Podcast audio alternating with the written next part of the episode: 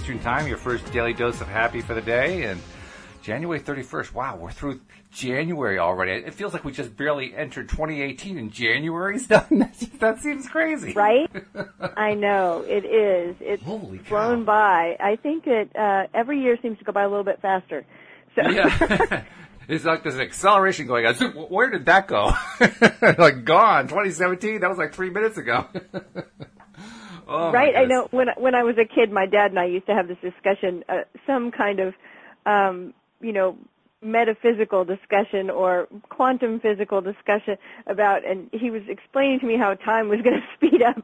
And I, I think I always think maybe um, I thought he was nuts. Maybe my dad had something there. time is speeding up. Well, you know how it is when you're a kid. You know, you're waiting for Christmas, right? And you know, you start in like September, and then it takes about six years for it to show up. Right. Well, even just when you're a kid, just waiting for the weekend, Just waiting for the weekend, right? and now they just fly by, fly by, fly by. but it's been a it's been a a good month, and we've got a uh, we've got a super full moon today, Hmm. which is kind of cool. It's uh, it's um, a total lunar eclipse and a super moon, Wow, all in one. And hmm and it's like the the it hasn't happened in like 200 and something years, I think. Yeah. To have all these, and it's a blue moon, which doesn't really mean anything astrologically or astronomically, but it's just that the the first of January was a full moon, and the 31st of January is a full moon. So we got two full moons in one month. It's kind of cool. Well, Blue Moon meant something to somebody from the 1950s because it was a hit song. But beyond that, you're right. Right? There's a whole lot more. I always say, hey, it's fun to say. It's a blue moon. What's in a blue moon? So there will be no full moon in February because it's a short month. But so we got to do them both. So that's kind of fun. I didn't get to see it. I, I walked out this morning. It's um, when it's a total eclipse, it causes the moon to look red, and there's some really amazing photographs out there flying around of people that have been able to photograph it. But uh, I don't live in a place where you could see it better from the western part of the country, and uh, I couldn't see it when I went. I, it was a beautiful, huge, gorgeous moon last night, but the red part wasn't really going to show up until this early, early this morning when I went out. Alas, I did not. it. That's nice that you were able to go out. That was great. I, I actually, I, I have, I have a wind report, by the way. I have a fantastic wind report because listeners know I've been dealing with computer issues, and those computer issues actually have shown up in terms of sound dropping and and causing me all kinds of headaches. And I feel like I've been talking about them forever and thinking, okay, I got to figure out some way to change the channel here because this is not this is not a good thing to do from an LOA perspective. And so I've been trying to do that. You know, each of you co-hosts have been trying to help me find, okay, here's different ways to feel about it and look at it and so forth. Well, the day finally arrived because yesterday I fixed it. I finally found a way to fix it. And let me tell you, Cindy, I let out a whoop when I was done. like, yes, I got there. Yes. That was, I think, that was a full body yes. It was a full Like, body woo! yes. That's right. and and for me, that's saying something because I mean, I used to be a server administrator. It's not like I have little experience with computers. I have a ton of experience, and this was one of the most difficult solutions I've ever had to find. I mean, I, I won't go into the technical side of it because I'd probably lose three quarters of the audience if I tried to do that. But I'll tell you this: uh, my machine is a Windows 8.1 machine, and I had reinstalled just a month ago to Windows 8.1. And, I, and something really weird happened when I was doing the repair yesterday. It acted like it was Windows 8.0. The, the, the operating systems look different. They, they react differently when you're doing upgrades and so forth. It reacted like I was upgrading from Windows 8.0. I said, huh. I mean, I'd never heard of that. I actually had a later version of Windows, and it was acting like it was an earlier version. I've never seen that before. So that, that was just plain bizarre. So anyway, the good news is it's done. It's done. I'm so happy. Yay! Well, I tell you, I mean, it's really. Oh, really, no. it's it's Did I lose my? it's not Thing, just think I lost my frustrating, but when Oh, there we when go. When the sound drops, No. uh oh, Uh oh. Oh no, I can lost hear you. Can you hear me? I can. I can see that you can hear me. I just can't hear you. Oh no. All right, let's see if I can find. Let me try to call back in. I got too excited. I'll See, try to call what it was. back in, and we'll so see if that, excited makes a difference. I actually upset the wonderful thing I had going here because I was so excited. Can you hear me now? Well, okay, this is different. So what did I do? Huh. Okay. I'm I'm still here and I can hear you. Oh, right at our victory party. Okay, I'm going to dial back in. Oh no, I got it. I got it. Whoa, that was. Can you hear me? Yeah, I can hear you now. so this is right in the middle of our victory party. We have a technical difficulty. What's happening? well, well. I'm telling you, this is proof that you should never spend a lot of time on the problem because look what happens. I told everybody what the problem was. I did tell us what the solution was, but as I'm telling the problem and we start to solu- to to, to um, celebrate the solution, all of a sudden a new problem pops up. The, the law of attraction played out once again. It gave me exactly what I was asking for. It's just that I didn't really intend to ask for that. so you got to be careful what you ask for. I tell you, you just got to be careful. You got to really maintain focus at all times, which kind of Well, ties the into the topic interesting thing is that it's is that we're always asking, yeah, oh yeah. even when we don't. That's the part that we have to remember is that it's it's about focus. It's not really about desire or conscious desire, right? Because That's right. then we would only be attracting things that we thought we wanted. But it's really where we put the focus. So, all Yeah. right. Well, I'm still really happy that we've got this. I am too. I'm even more delirious now that we got it back. but I tell you, this ties into the topic for the day because uh, I, I've been interacting with somebody who contacted us via the LOA Today website. And uh, this is a person who I've been carrying on an ongoing email conversation with him. He, he's really in a bad place. I mean, he's just he he's acknowledging, admitting that he's he has lots of negative thoughts and he has trouble focusing on anything positive. And we noted that he only has a couple of interests that make him feel good, and, and, and one of them isn't all that healthy. Beer drinking is not necessarily the best thing you can really do in order to make yourself feel happy, you know? So it made me think, geez, we really need to kind of take, take a step back because there are times when you want to be a deliberate creator, but there are other times when you just got to kind of you know, get yourself back into the positivity game and, and not worry so much about deliberately creating, but mainly be, you know, trying to reach out for the stuff that just feels good just so you can get a better flow. Cause look what happened. I, just during our conversation, I, I started talking about bad stuff and all of a sudden the, the bad stuff started to come in. Well, what happens if you're doing that on a regular basis? You know, to heck with deliberate Yeah, well, I- creation. you know, we can talk for days and days and days about methods and, you know, tools and, you know, for, for deliberate creation. And the way I'm thinking about it when you're talking about being in a hard place like that, in a hard place where, first of all, when you're in that hard place, you said that this uh, gentleman recognized, started recognizing that yes. he was in a hard place and that he was having negative thoughts. First of all, that's actually a, a really great thing because that's the beginning of moving up the, you know, the scale, so to speak. That awareness of of what you're doing because a lot of people are going through life feeling depressed, feeling negative and not even really becoming aware that they can have an effect on it, right? Oh yeah. Yeah. And, and Because I'm when you're down there, it's really hard to see up. It is. when when I first started exploring LOA, I was in that place. I mean, I didn't even know it, and that's the thing. I think that's what you're talking about. I was not aware that I was depressed. My wife had to point it out to me, and what she said to me, she she was trying to be really kind about it because she didn't want to insult me or anything. My reaction was, "What are you talking about?"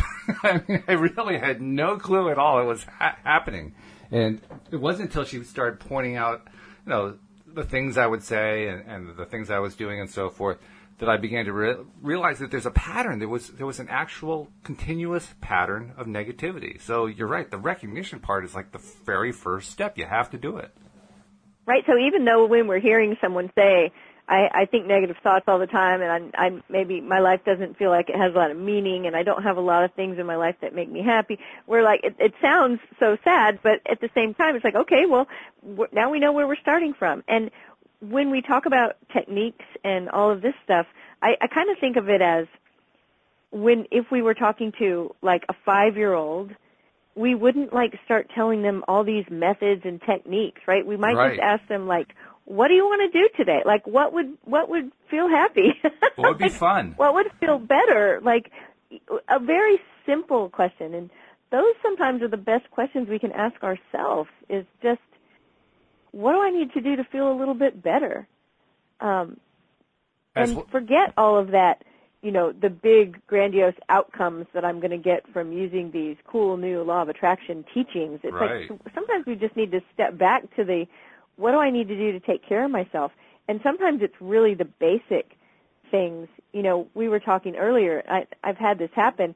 Sometimes I, I kind of apologize in advance. I have a client. They come to me, and they're like really want to work some big magic in their life and they've heard stories about, you know, from other client testimonies or from stuff that I've talked about in my own life.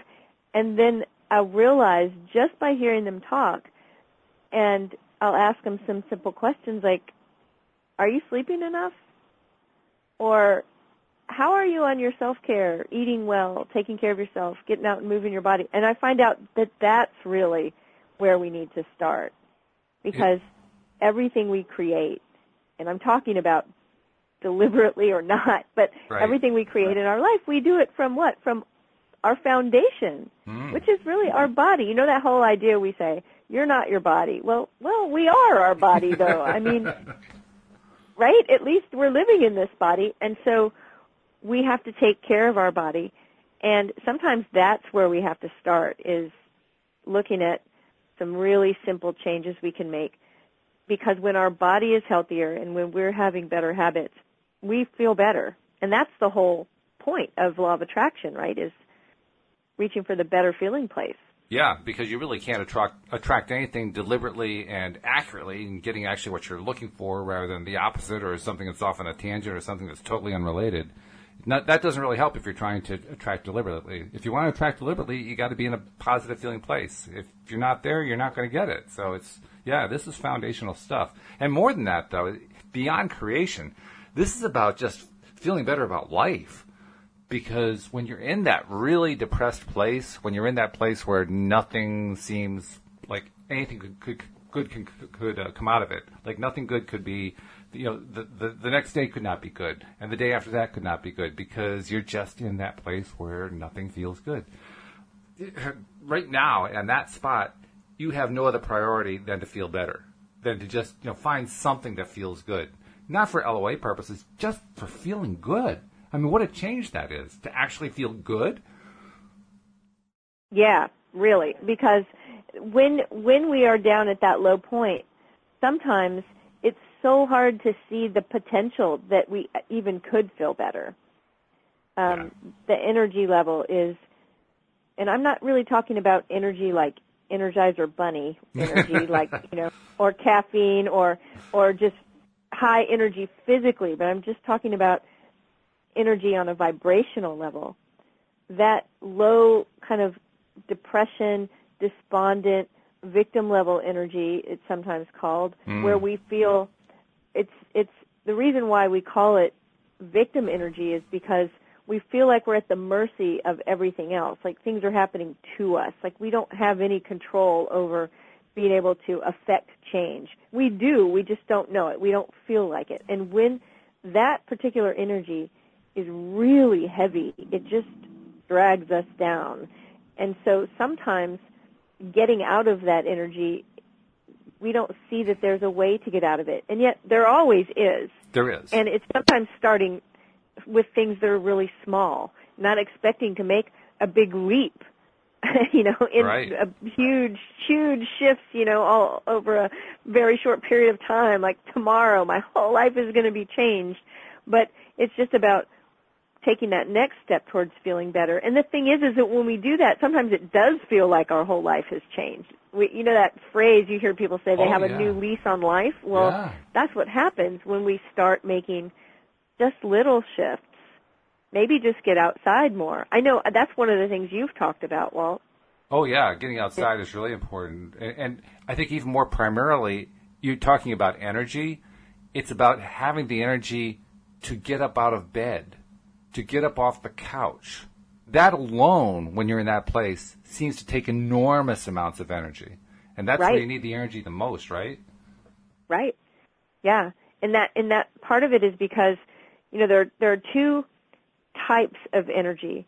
There's catabolic energy and anabolic energy, and like in chemistry, in our even body chemistry, the catabolic energy would be like adrenaline, and the anabolic energy would be like the hormones that are like testosterone that help heal, mm-hmm. right? Testosterone actually heals, helps our muscles heal and build up and be stronger.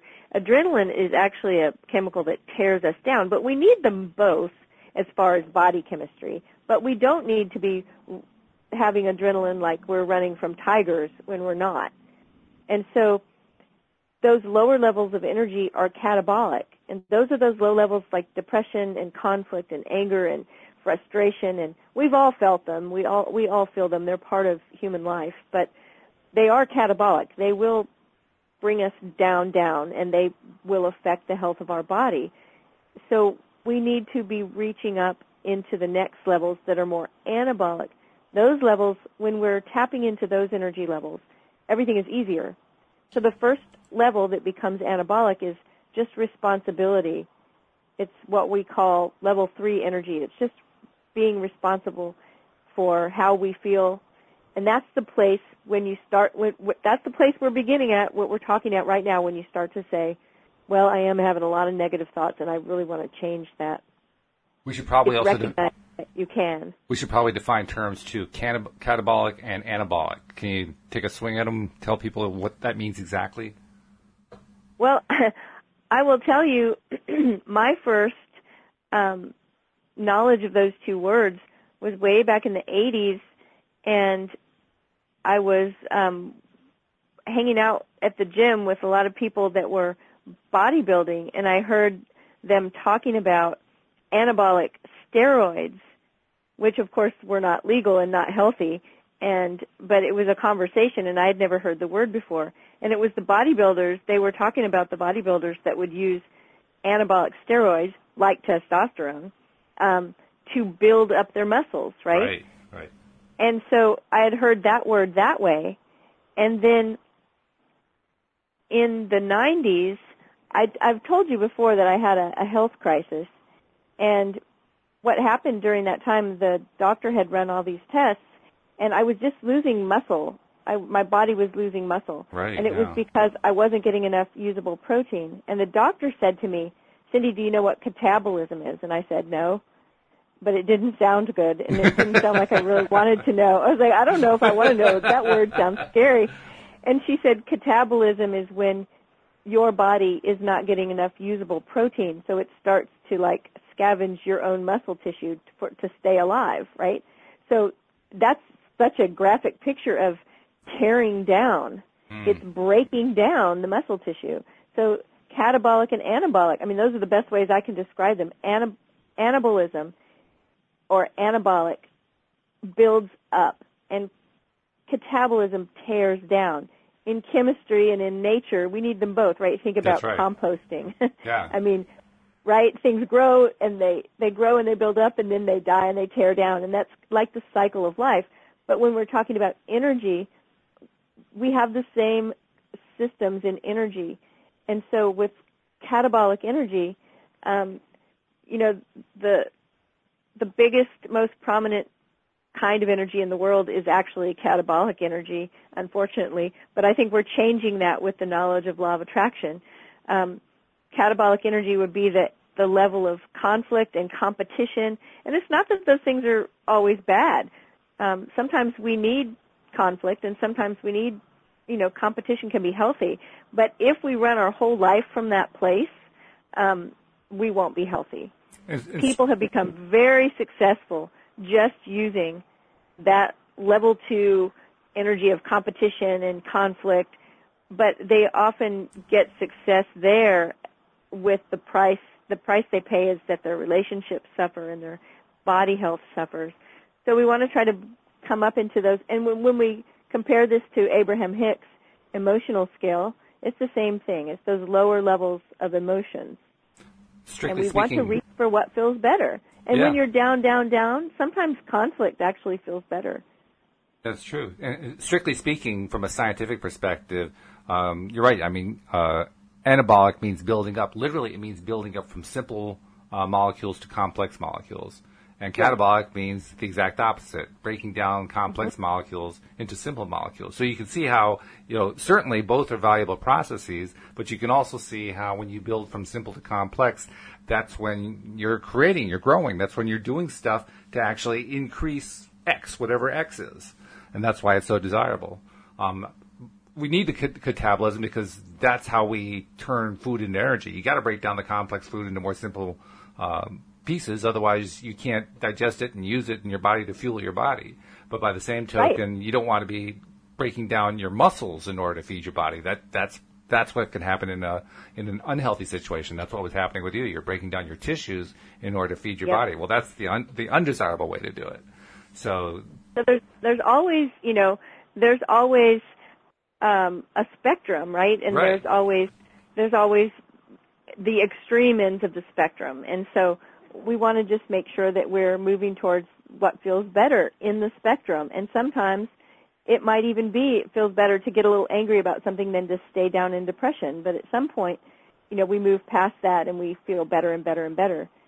And speaking of feeling better, you know what would make us feel better is if people would subscribe to our podcast. This is true. Yeah. well, we know that because when people do subscribe, they listen over and over and over again. I mean, last month, the average was for every single unique individual who listened to the podcast, they listened to at least 22 shows. This month, they're on pace for 28 shows. I mean, awesome. so so clearly, you know, listening to the podcast is something people love doing, and they love doing it because it feels good. So yes, we definitely want you to su- subscribe, and we also want you to share, tell other friends about it, and so forth, because it's great when our listeners keep coming back. It's even better when people find out that it's you know this is something good to listen to. If they don't know, I mean, how are they going to know that this is good to listen to? Right? They got to have somebody tell them, hey, hey, friend, you know, here's something you should be listening to. Oh, wow, thank you. You know, so so you got to share it as well. But certainly take the time to subscribe if you're not currently a subscriber. You do that by going to loatoday.net. You'll see subscribe buttons all over the place. It's really, really easy if you have an iPhone, um, both that way and you can actually do it through the iTunes store on your phone, simply because the iPhone comes with podcast software built in as part of the operating system. On Android phones like uh, Samsungs and uh, Motorola's and Nokia's and that sort of thing, um, they don't come necessarily with podcast software automatically installed as an app. So you have to go find an app. And where do you find that? Obviously, you go to the Play Store. So you just search on any kind of a podcast manager software. In fact, there's a free one called Podcast Manager, well named. And you just install that app. And once you have that, then no problem. Then you can even go to the website or you can just do a search through the app for LOA Today and we'll pop right up. But whatever way you do it, just make sure you subscribe so that the episodes keep coming to your phone because you need your daily dose of happy too. You got to climb out of that uh, funk you've been in, right? Yeah. and once you're subscribed, then be sure to share. yes, subscribe and share. Tell your friends. I mean, here's the thing it, that I think is interesting is that we're talking about the law of attraction and that the more you focus on. So when you tell other people about it, that's putting the focus there. Absolutely. It's just good energy, right? Yeah. You're continuing to tell the positive story to yourself as well as to others. So you get the well, double you you had mentioned to me that you know uh, uh, several people that had contacted you through the website that you know they were struggling mm-hmm. with with LOA, with yep. the idea of it, with with not thinking that it really worked. But here's the the cool part they were questioning, they were struggling with it, but they were curious and still wanting to know more. That's that place, yeah. I think, where your inner voice um, is speaking to you and nudging you to find out. Um, even when you feel uh, doubtful about something, even when you feel like you're struggling with wanting to make it work, there's still that curiosity and that nudge to find out a little more and find out a little more. And, you know, that's being able to listen to that, to what that your inner voice is saying is really, really important. It speaks to us in all different ways, but I think that mainly uh, speaks to us through our feelings and our emotions and our body. When I say feelings, I mean actual feelings. Sure. Like you'll hear somebody say, "Oh, boy, when that happened, I just got a knot in my stomach." Right? That's a a feeling, a physical feeling. And so sometimes we don't take the time to tune in. That- I think and it's important to slow down. That's the kind of voice you're talking about, right? Because I mean, when I was in my depths of dep- depression, just as I was discovering LOA for the first time, I didn't recognize what the signals were. I mean, you have to know yeah, what, what are you listening for. You're like you said, you're listening to your body, but what are you listening for? And then you said, well, the knot in the stomach. A knot in the stomach. That's actually a message from your body. Right. And there's you can actually do, you know, um I remember uh it was actually a friend of mine that became a client at some point, but she was also a, a hypnotherapist. And one of the questions that she would ask her clients is she would say, um, I'm trying to think of her wording because it was really interesting. She would say, "What does your body voice say?" Mm-hmm. And it's so funny because to ask somebody a question, um, you know, just a simple question. You're having a conversation and you're working through helping them, and you ask them a simple question like maybe, um, "What do you feel like you need to do more of in your life?" And they they give you an answer, and then she would say, "What does your body voice say?" And sometimes it'd be like all of a sudden this other answer comes into your mind. It's like, oh. um, but taking the time, I often think about how busy most of us are. And even if we're not busy, even if we were just kind of parked on the couch at home, um, we're still often looking at the television, looking at the phone, looking at the computer. So there's like all this energy and information just coming at us. And lots of people that, that I know, um, and sometimes myself included, but I think I'm getting much better at, at not being um, someone who rushes so much, rushing from here to there, because I really adopted an idea uh, five or six, seven years ago to not to not rush anywhere, even if it looks like I might be late. I don't rush. It it doesn't seem to ever help, and learning that sometimes that rush, rush, rush is actually internal. Like we can slow down. It doesn't it's sometimes it's not even physical. It's a it's more of an energy thing to say, okay, take a deep breath, slow down, pay attention to what our body's saying. We should probably touch on uh, what the body can tell us too. What what are some some of the uh, signals that we can get? Because if we're not used to paying attention to that stuff, we may not, not even know what we're what are we listening for. You know, and we mentioned the knot in the stomach, but we should probably mention what are some of the other things that the body can be telling us. It, it brings to mind uh, Louise Hay, her, uh, her symptomology thing, where where the, the the different kinds of symptoms you have indicate something about what's going on in your life.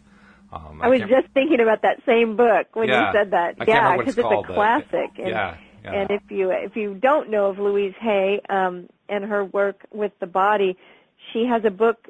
I think it's called "You Can Heal Your Life," um, but oftentimes you can just Google search, you know, certain things.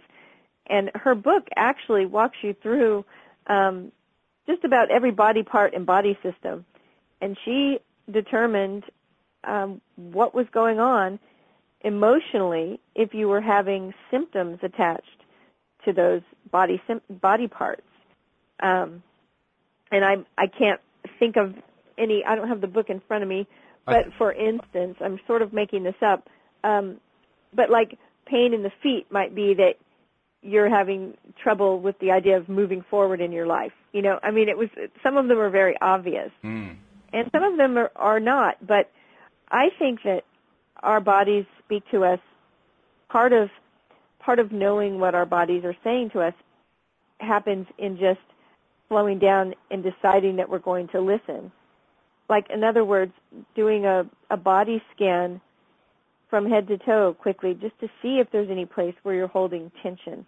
Just to to pay attention to what you're what you're feeling physically in the body. If there's any tightness, if there's any pain, if there's, you know, any kind of sensation. And do it in a way that you're curious and you'll start to learn what it means just the way you learn any other language. You have to pay attention to it and hear it, and pretty soon you'll start recognizing what your body's trying to say. I think part of it too is recognizing that the signals that you get are going to be fairly obvious if you're willing to pay attention to them. Um, I mean, Louise Hay, we mentioned her with uh, her symptoms as a, metaphor.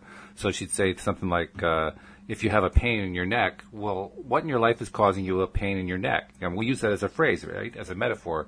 Oh, no, right. he's such a pain in the neck. Well, if you have somebody who really has a pain in the neck, guess what? There's a very good chance you actually can get a pain in your neck. And we th- say, oh, yeah. you mean that's not just a metaphor? That actually can happen. Yeah, that can actually happen. You can actually get that signal from your body saying, that person's a pain in the neck, do something.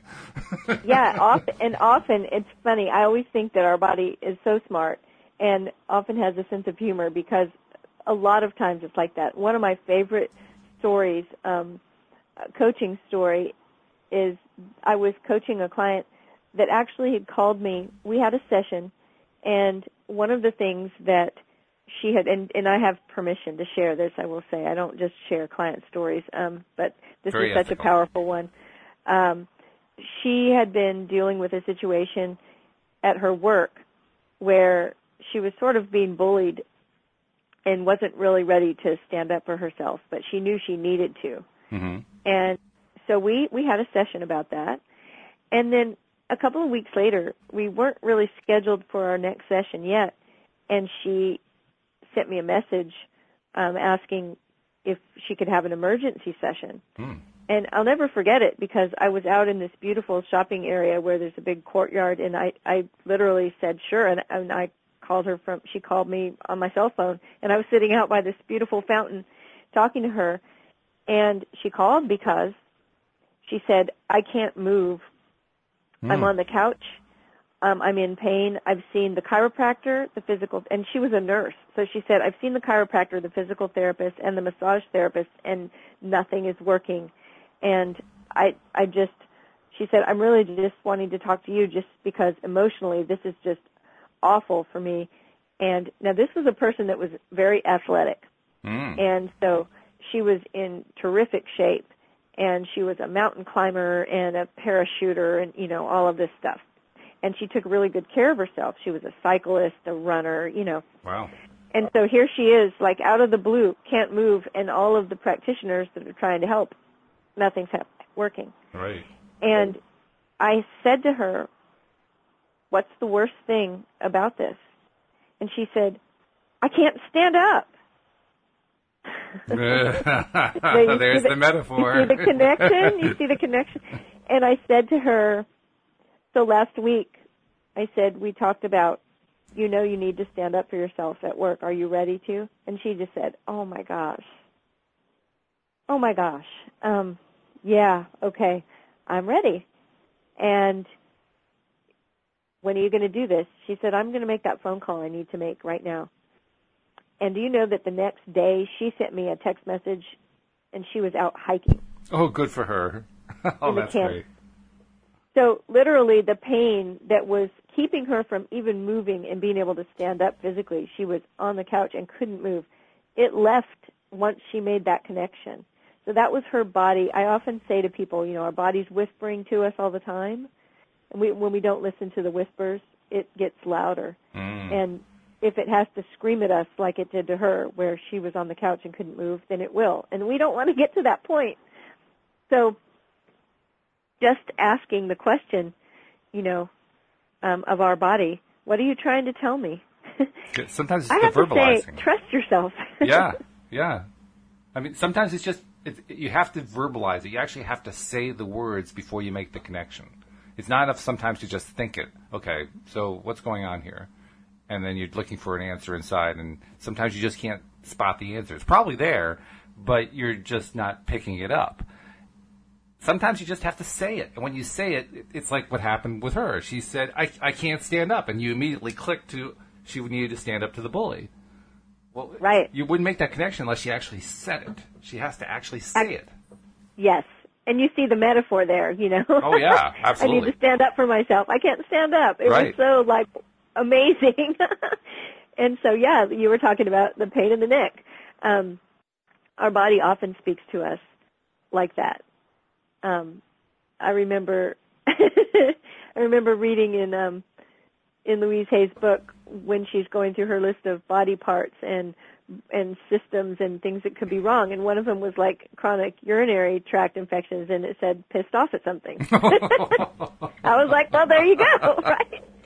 It's like very, uh, very obvious, like you said. Once you say it, it's like sometimes you need to just ask. But when we take the time to get quiet and listen to what I would say to anybody that is struggling with anything is take take a moment to get quiet and scan your body and see what you find. And if you don't sense anything, well, hey, if you're feeling great and you don't have any any aches or pains, uh, you can still ask your body. You can still try to start tapping into that wisdom of knowing what your body is saying to you. And sometimes you also need a little help, right? I mean, like your client, she needed some help. She she couldn't figure it out for, for herself. She needed you to talk to so that she could vocalize what was going on, so that you could help her make the connection. Oh, wait a minute! Standing up for yourself, standing up uh, to to get rid of the pain. there's a connection there. You you're the right. one who noticed the connection. She didn't notice it. She had to ask you in order to find out. So sometimes you have to ask a friend or you know or a coach or something. You have you have to talk think, to somebody else. Yeah, and I think part of it is what we talked about earlier is that when you're down in that really low place, is that sometimes it's it's it's hard to see up. You know, it's hard to see out. It is. And so yes, talking to someone, um, reaching out for support. We've we've talked about that in the past as well. Is that asking for help one of the things that I think is really good from, say, the last 20, 30 years is that asking for help no longer has the stigma attached to it in the same way. There's some stigma still, but it used to be asking for help, particularly for men, but really for anybody, was a source of embarrassment. It means you're not self sufficient. It means you're not able to take care of yourself. You're a weak person. And I'm so glad yeah. that that has changed. That that no longer is true. At least not nearly as as true as it used to be. I guess there's some there's, there's still some truth about it, but not like it was. I even see that in the coaching profession. Um, a decade ago, it, there was actually like conversation, you know, in when I was in coaching school about, you know, your your clients may not want people to know that they're being coached. Um, and it was sort of in the same way that like people might not want anybody to know that they were in therapy or that they were seeing a right. counselor or, or whatever. And that's changed a lot. As a matter of fact, a lot of people now kind of, you know, feel feel like having a coach is something they want to talk about mm. and brag about. Yeah, so right. Like, oh, hey, I, I got a coach. coach? Yeah. yeah. like some, but, but you know what? It should be because it, whether it's a coach or a therapist or a counselor or a consultant or you know um, a physical trainer or whoever, um, when you get support for yourself, um, you're doing something good for yourself. Yeah, it should be of, something that people are are fine with talking about. It's really a form um, of self pampering. Yeah, it's it's part of self care. It's part of actually really taking good care of yourself is to to recognize when you need some support and to be willing to ask for it. So, sure, absolutely. And always again, that that very first line of support is that what what I believe as a coach is that I don't have any answers for you. You have all the answers already. I just have the tools and skills to help you find it, the answers that are within. Mm. So we can always start by asking ourselves it's also a good reason why people go to coaches. Now that I think about it, they're they're not really going to the coach to solve the problem. Well, maybe ostensibly they are. Maybe that's what their initial motivation is. But deep down, what their motivation really is, I think, is to learn how to detect and address these things themselves. That, and like you're saying, that's what the coach helps you to do. They, they, the coach teaches you how to use what information you're already getting because we often don't know how to use it. Well, that's interesting that you say that the information we're already getting because I had the picture in my head of like a like a shortwave radio, you know, like a radio tuning in. Mm. It's like we're always getting information from our bodies, from our intuition, from our higher self, from the universe. I mean, there's always information coming in, and we've talked about that before. That we actually have to tune most of it out because there's so much. Yeah, right. taking in so much, but we're always getting information, and so learning how to understand the information that's already there, and that is part of what a coach can do, um, is help you learn how to tune into it to where it becomes clearer and clearer.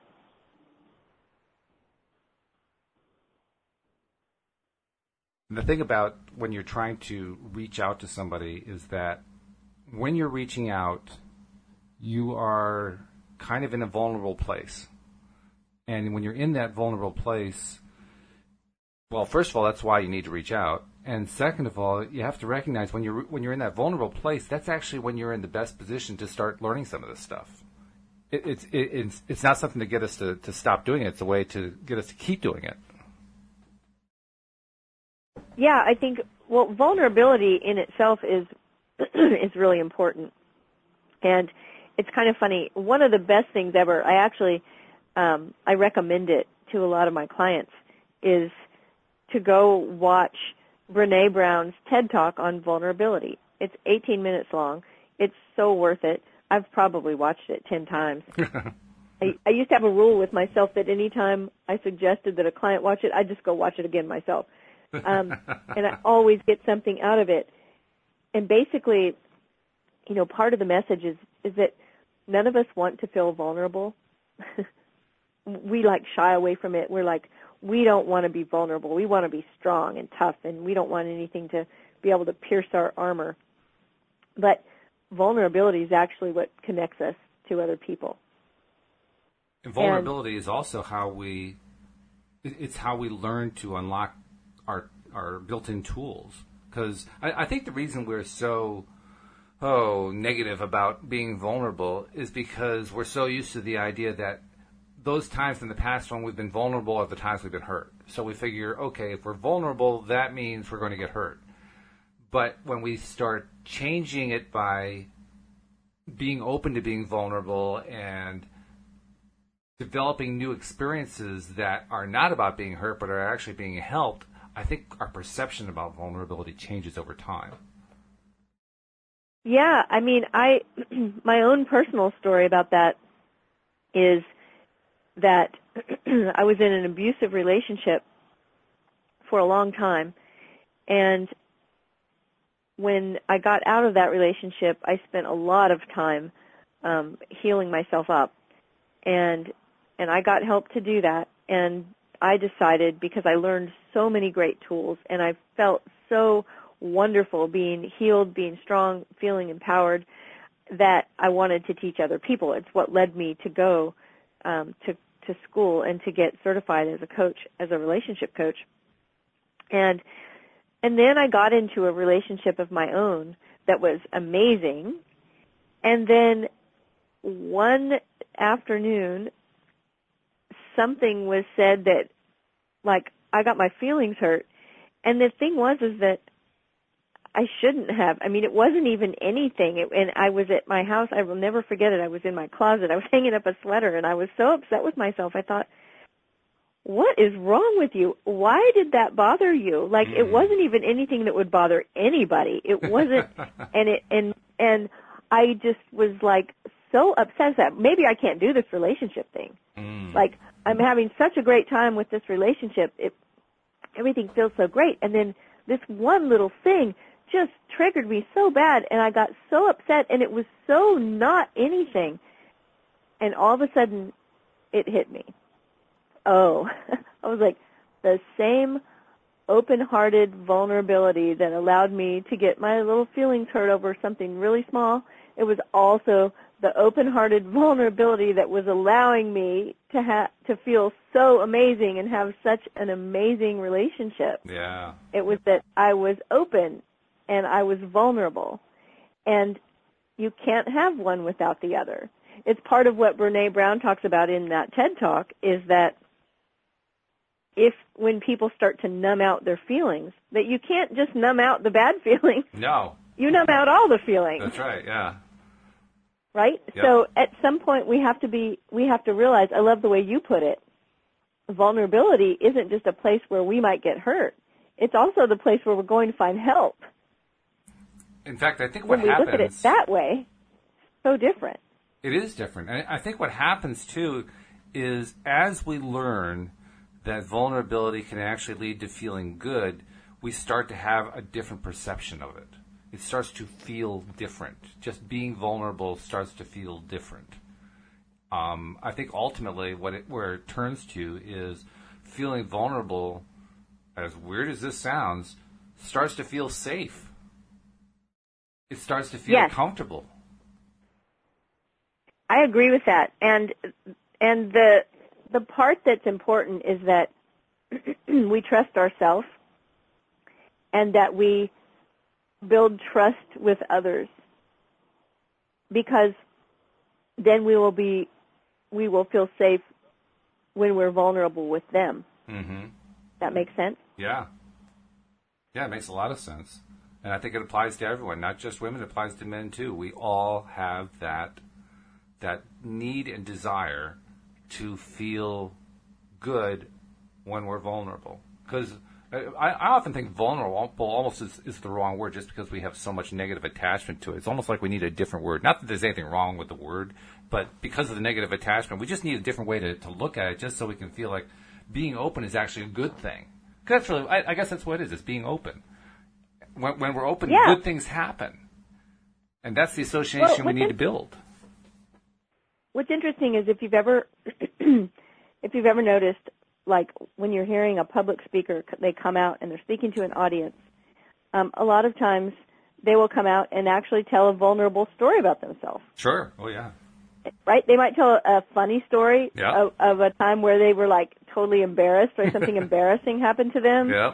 And what happens is when that happens is that the audience laughs the listeners we laugh and we see them as more human right Yep. we get the sense of, oh my gosh, how embarrassing, like, oh my goodness, how would I feel if that happened to me? And they'd think, wow, okay, this person's really human. And we start to make a connection because it's like, we can just get it. We're like, oh my goodness, I can imagine how that would be. And it's when they're telling us something vulnerable. Yeah. And that- so that's the amazing that's thing. but where the connection is. Why? It's because we start to open up. Our hearts start to open up when we get in that vulnerable place. And so I think it's important um, that we understand that it's it's okay. We we expect that sometimes that people are going to judge us if we're open and trusting, and yet most of the time, that's not what happens at all. Is that we actually make a deeper connection. Yeah, I think when when we're exposed to somebody who is opening up like that, like you say, telling a story, making a joke, whatever about themselves, what we're really doing is we're identifying with them because we've all been there. We've all had those Right. feelings. We've had those kinds of experiences. I think what that does is it humanizes the people that we're being first introduced to on the podium or on the television or on the radio or whatever it might be. Just by humanizing themselves, we feel like, oh, okay, I know who they are. I've been there. I have had those same kinds of feelings. I can identify with that. Same thing happens with storytelling. A good storyteller basically hooks you in through a couple of, of things. I mean, he or she first of all hooks you in through the hook, right? The the conflict or the problem that has to be resolved. But more importantly, they they hook you in through the character and, and they create a protagonist that you, you can just identify with because the protagonist is revealing all these little vulnerabilities going on inside and all these these things that are difficult and you know giving them problems and we say yeah I've been there too I know exactly how that feels and now all of a sudden we're on the side of the protagonist Exactly. So I think that it's important. You know, we we we began the the vulnerability conversation just with the idea of asking for help.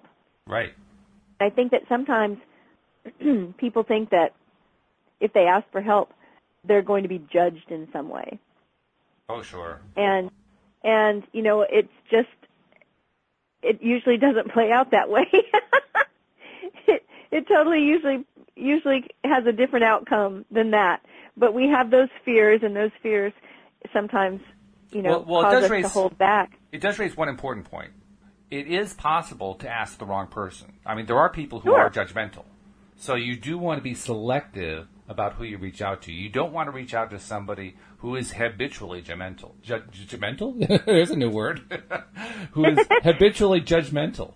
Because that, habitually judgmental person is probably going to be judgmental about your situation, and it has nothing to do with your situation. It's just the way that person always talks. So, so don't reach out to that person. Reach out to somebody who you know is going to, you know, respond in a sympathetic manner, because they're the ones who are going to be in a better place to and help. here's another thing that ties into us talking about the wisdom of our body. hmm is we can when we're wanting to share with someone, when we're wanting to reach out for help, and we're wondering if this is the right person. Is that and you know, I don't even mean coaches or people that you hire, but maybe it's a family member or a friend and you're thinking about Right. asking them for some support or some help. Um, we can check in with our body and scan our body in that moment. It doesn't take, you know, time. It was just asking our body, what what do we feel in our body? Oh, I feel a knot in my stomach. Okay, maybe this isn't the the the time, right? Or, the or maybe, or, or, maybe not whatever. the right person. Um, yeah. If if we feel open, if we feel, and it takes you know it takes some practice to get used to hearing what your what your body is saying to you. It does. It does. Yeah, but it's practice worth practicing because the more And- that we're able to listen, the more we're going to be able to get. that's why I was bringing up, you know, building trust, um, building trusting relationships with people. It's an important part of connection, and trusting ourselves. And Trust yourself first. ultimately, Your I body guess is then very smart. I guess we have to talk about for a minute then what what does it feel like when you have found somebody who you can trust? Like how do you how can you trust your feeling that you can trust this person? how do you know? I Well, mean, because you you, you, you first I have to, for you know, I deal with a, a lot of people that have occasionally trust issues come up Mhm. because because things happen in relationships that cause people to not trust, right? Right. Um, and one of the things that I really had to learn was that is that if I trust someone and they betray my trust, that's not on me. I didn't do anything wrong. Mm-hmm. Um, now, it's Yep. not that I want to go out and just trust everybody and have my trust Mm-hmm. betrayed. Um, I'm not saying that. Uh, That would be but pretty what I am saying is, is it does happen Yep. we are going through life, there may be times that we trust someone and that they rip us off or that they've lied to us or, you know, something happens. I mean, it does happen. And if it happens, we can't beat ourselves up too much. We can't decide we're never going to trust again. We have to start learning to trust ourselves first. And one of the tools that I really love is a tool that I learned from um, Martha Beck, who is a, a coach. Um, she says, she asked this simple question, and it's again, it's listening to our inner wisdom. It's listening to what do we feel in our body, and it's the question is shackles on or shackles off. So considering a certain thing, a certain action, um, how do you feel about it? Does it feel like shackles on or shackles off? And maybe someone offers you an opportunity. You can use this in all kinds of situations. Um, but when you're trying to make a decision about something, does it feel like shackles on or shackles off? does it feel freeing or does it feel constricting? Um, those are the little things that you start to ask yourself, and over time, you get a really good sense where you know automatically, oh yeah, this isn't the right, the right opportunity. Mm-hmm. Feels like shackles on to me. I think in every person's life, there is at least one other person, maybe not somebody we're close to, and that's probably one of the reasons why we're in a state of depression or whatever. But there's at least one, and there's usually more than one person who, if you just kind of thought about it for a moment, you'd recognize that that's a person that if you were a close enough friend of that person that that you, and you were sharing something with them, they wouldn't beat you up for it. They would actually be sympathetic and helpful, and you can feel that. That's the shackles off feeling that you're talking about. Yeah, yeah. absolutely. And I, you know, I I love that tool actually. Um, I remember when I first learned it. It's so simple, um, but it's really powerful. I mean, I would encourage you to try it. You know, Mm. anytime something comes up, it doesn't have to be a big thing either. Um, it can be a small decision that you're making, or maybe somebody offers you some kind of opportunity, and you know you're trying to decide whether you want to to to go for it. Um, boy, it's a it's a really great tool. It works really well. And what's amazing too is that when we try, when, when, when we dare to try, I think that's what I'm trying to say. We, you know, we're, we haven't used anything like that. We haven't trusted what's going on inside. We've we've learned not to trust what's going on inside or whatever. When we start to try anyway, when we just take the first few steps, and even if we kind of mess up the first few steps, just the activity of doing it, of trying to listen inside, trying to pay attention, trying to learn, and trying to use things like the shackles off, shackles off test to evaluate whether or not someone or something is going to be appropriate or inappropriate for us. Just trying to do that, just giving it a shot for a while and messing up a little bit, but still continuing to give it a shot, give it a shot, give it a shot. Over time, it usually doesn't take real long, you can start to trust it. You start to recognize, okay, here's where I do it well, here's where I don't do it well, so I'll just focus on the part where I do it well. And then it starts to right. become a, I mean, a feedback you do. mechanism. It, over time. And one of the things I think is really cool is if you if you just I, I do this often in leading meditations, right?